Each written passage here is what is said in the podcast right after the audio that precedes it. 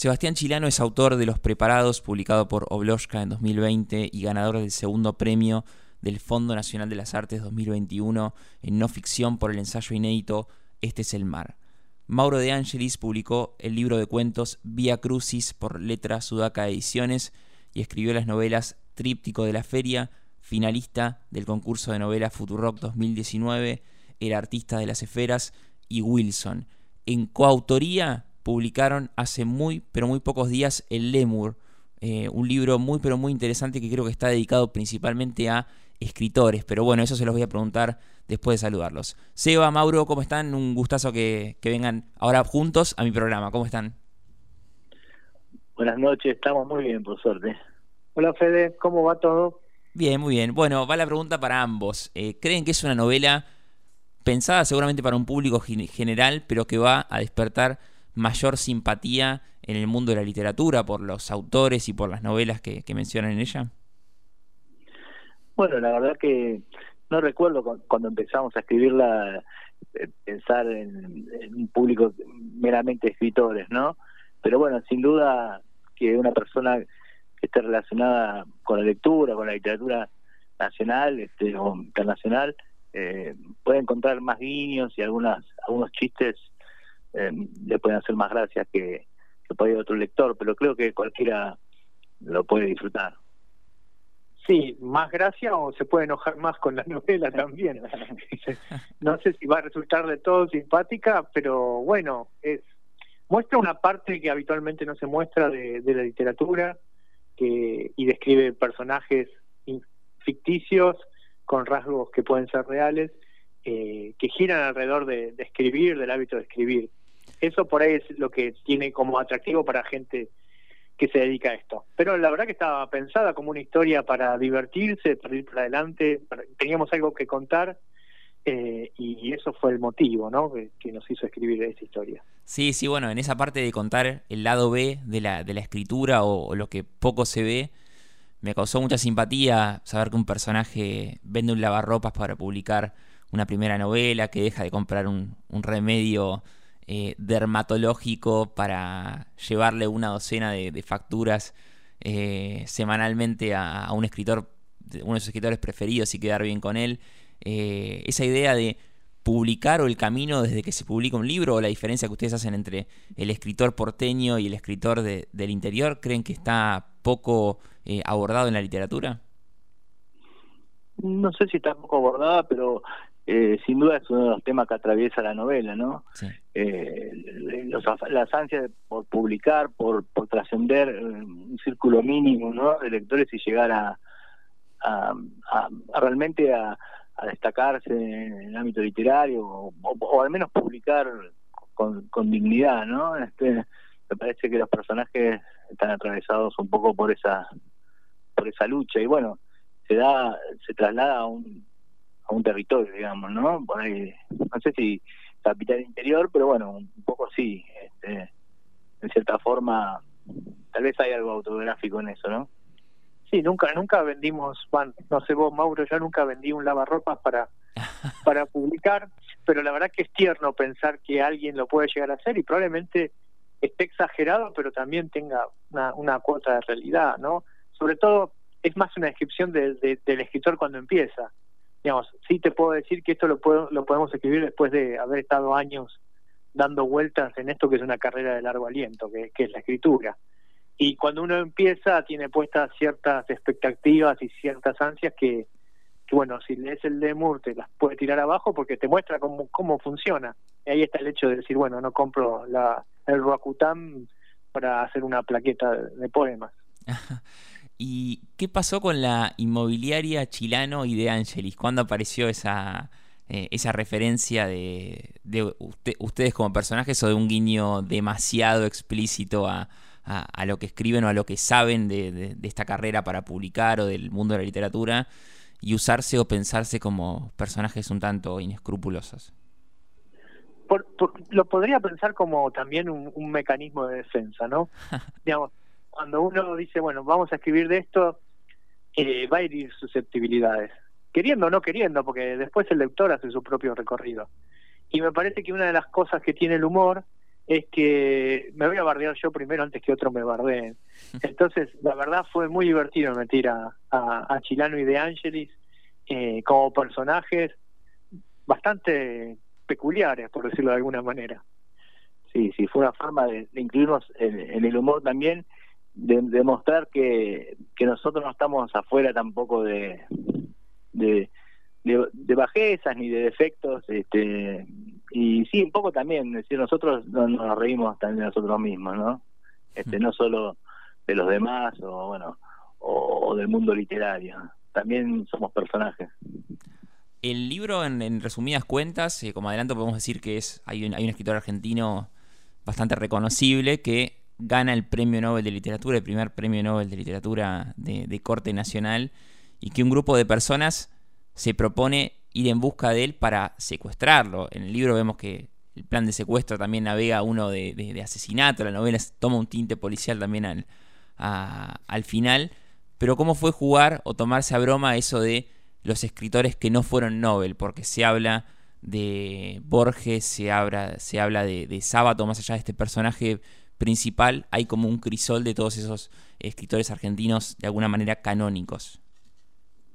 Bueno, yo retomo algo que preguntaste antes, que cuando nos decías si esto podía estar eh, una lectura más cerrada de escritores, y ahora que nombrás, sí, e, el escritor que, que, gana el Nobel, que debe ser el, escritor con más trascendencia de los escritores vivos, es muy poco conocido fuera del ámbito de la escritura. Es verdad.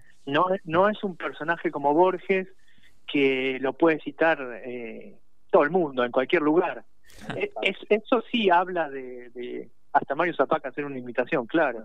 Eh, eso sí habla de que puede estar reducido a ese aspecto la, la novela, pero eso también dice que la literatura actual está bastante reducida, ¿no? Porque no decimos, bueno, vos planteás, el personaje gana el Nobel y probablemente los oyentes que no sean lectores asiduos quizás no se imaginen que el escritor argentino está todo el tiempo a punto de ganar el Nobel.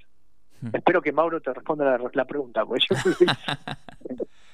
no, recuerdo cuál era la pregunta, pero bueno, sí, este, creo que también, también fue una excusa para hablar de, esos escritores canónicos, más allá de la historia con el secuestro de Aira, y también mencionar a Borges, a Sábato y a otros más.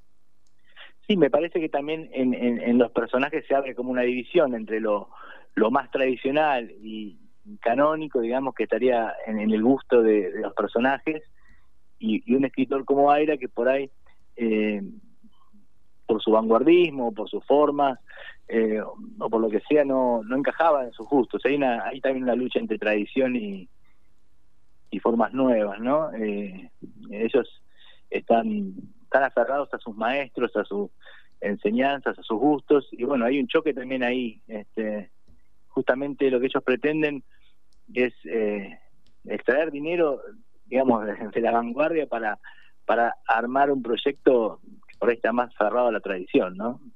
Hmm.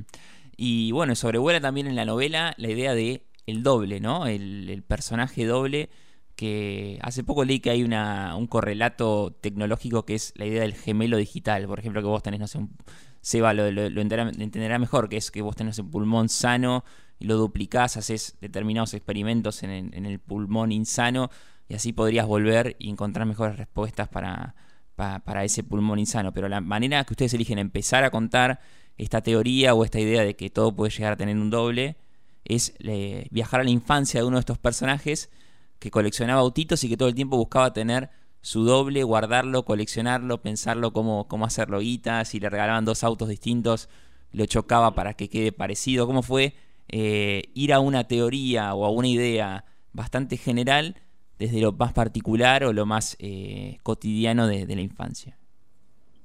Sí, ojo, con, con todos esos. Hace unos años estuvo el auge de las células madres, que en teoría es fantástico, pero en la práctica tiene limitaciones técnicas bastante grandes todavía.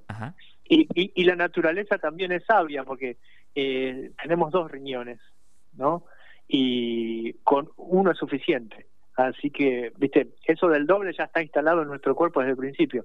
Igual me acordaba la frase de, de Mostaza Merlo cuando le preguntaron cuántos pulmones tenía y dijo uno, como todo el mundo.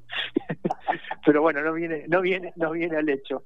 Eh, me parece que había que darle, digamos, la novela, si bien es, tiende a ser humorística, el humor no necesariamente tiene que ser absurdo, tiene que tener una base científica, una base racional. Y, y todo lo que sucede en la novela está justificado de esa manera. Es un procedimiento que nos gusta mucho o, me gusta mucho y que también uno lo ve leyendo al propio Aira, ¿no? De cual uno esta novela la hace prácticamente desde la admiración, que él hace ese tipo de cosas de decir, bueno, tengo esta teoría que puede ser disparatada, pero tiene un sustento científico y la llevo adelante. Me parece que ahí es donde encajó tener un personaje que, porque en la infancia coleccionaba autitos iguales, cuando es grande eh, llega a orquestar un, plan gigantesco basado en ese mínimo recuerdo de la infancia. ¿Y cómo fue mezclar? Sí, sí, perdón, Mauro, te interrumpí. No, el tema de, la suplantación, digamos, ¿no? nos pareció una, una vuelta de tuerca interesante, digamos, ¿no? Este, los personajes puedan ser suplantados. y bueno, hay, algo de delirio, pero también una, base científica, digamos, muy José.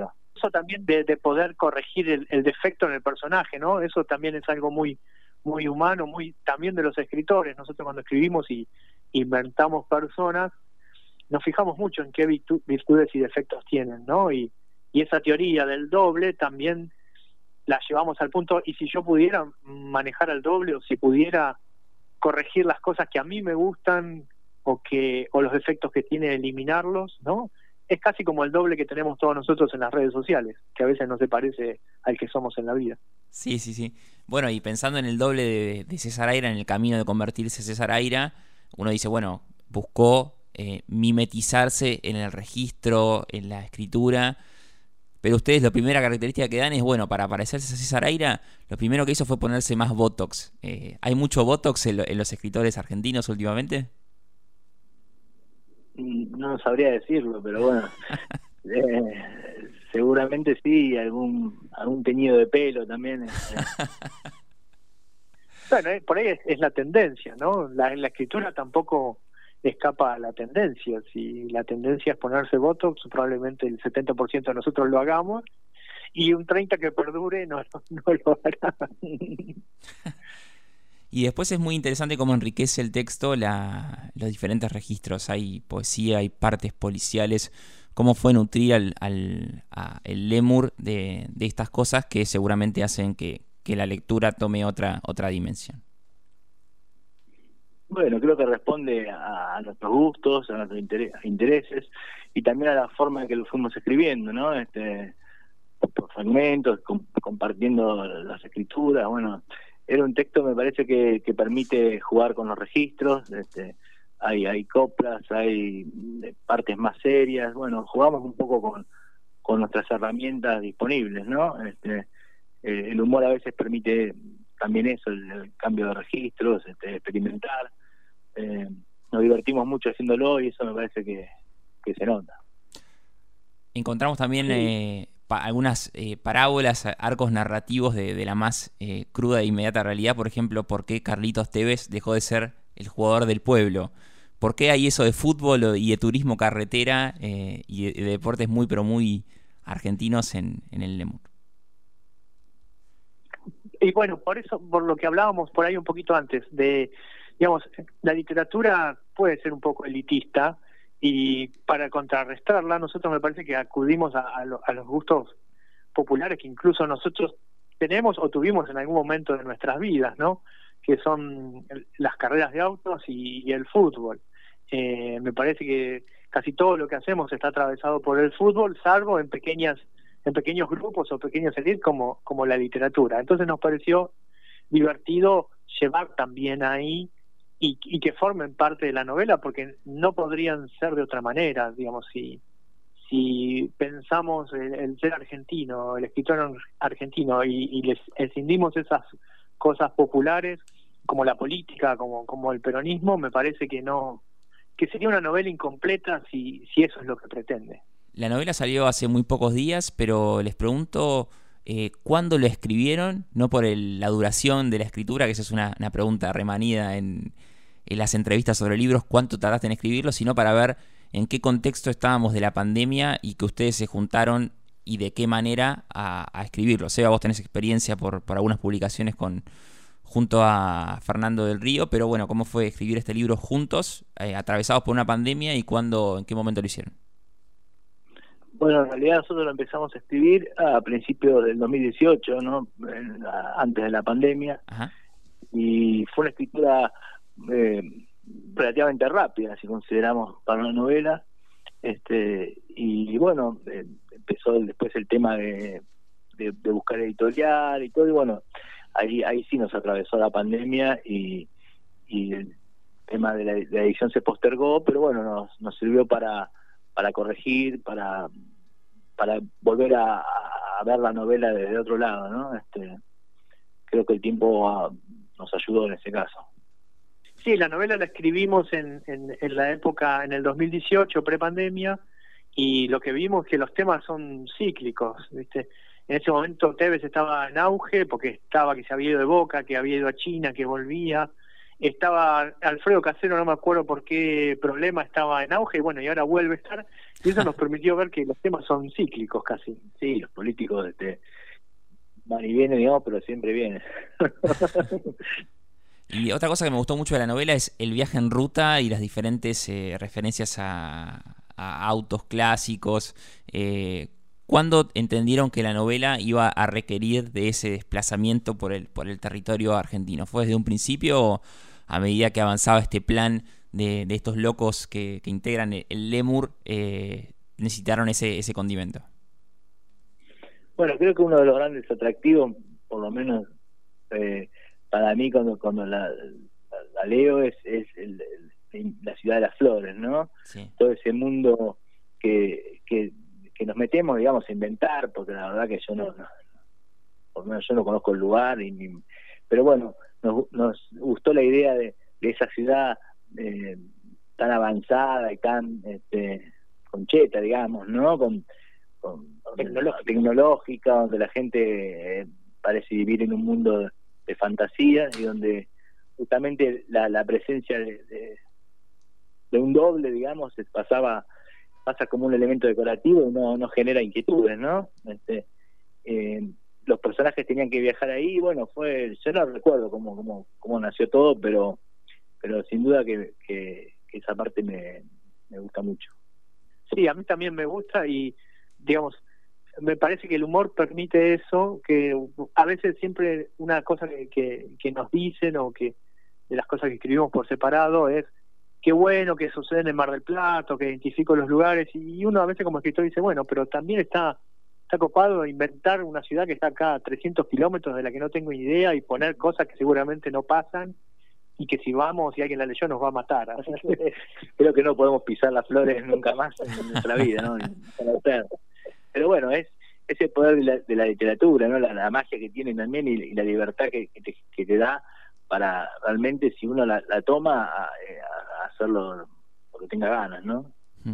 Les hago por último una pregunta por separado que es ¿en qué les costó ponerse de acuerdo a la hora de describir la novela? ¿Cuál fue el, personaje, la secuencia, el lugar que más discutieron para que llegue a esta versión final que, tengo en mi mesa de trabajo, el Lemur, una tapa preciosa, publicado por, por Indómita Luz.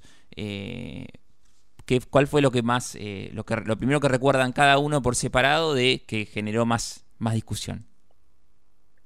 No sé si más discusión, pero yo siempre tuve en cuidado de que no, no arruinarle el humor a Mauro y, ayudarlo, porque yo soy más melancólico, aunque él también es melancólico, y, su humor eh, eh, es muy gracioso, entonces, y el mío es más chabacano. Entonces, una de las cosas que más me costó fue adaptarme y no y no, no, no cagar las escenas, digamos. Pero después discusiones me parece que ninguna, al contrario, fue fue todo muy fácil. ¿Viste cuando decís esto? Por eso vino la pandemia, porque fue todo tan fácil en el demo. tan fácil escribirlo, tan fácil conseguir que, que después no. Sí hubo cosas argumentales difíciles de, de solucionar, pero no desde la discusión, sino de, como nos embalamos tanto, en un momento había cosas que no tenían sentido. Entonces ahí hubo que encontrarle la vuelta y inventar esas cosas como la duplicación y, y en eso sí hubo, hubo más dificultades que, hay que reconocerlo, este tiempo de demora nos ayudó muchísimo, muchísimo a pulir. Creo que si lo hubiésemos publicado en una primera instancia hubiera sido un libro totalmente incompleto y mucho menos de lo que lo quiero y lo queremos hoy. Sí, por mi parte, la verdad que no, no recuerdo discusiones, nada, al contrario, lo disfrutamos muchísimo.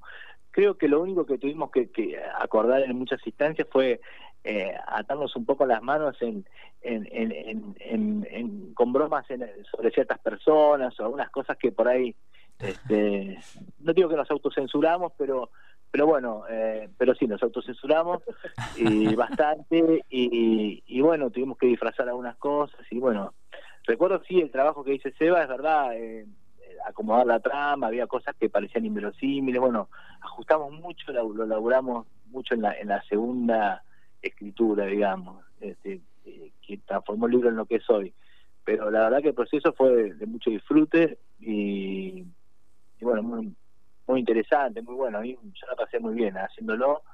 Y, y sí, si hubo algún tema fue ese, tratar de no, de no zarparlo con algunas cosas y bueno, igual las pusimos pero disfrazadas, ¿no? Este, como hay que hacer.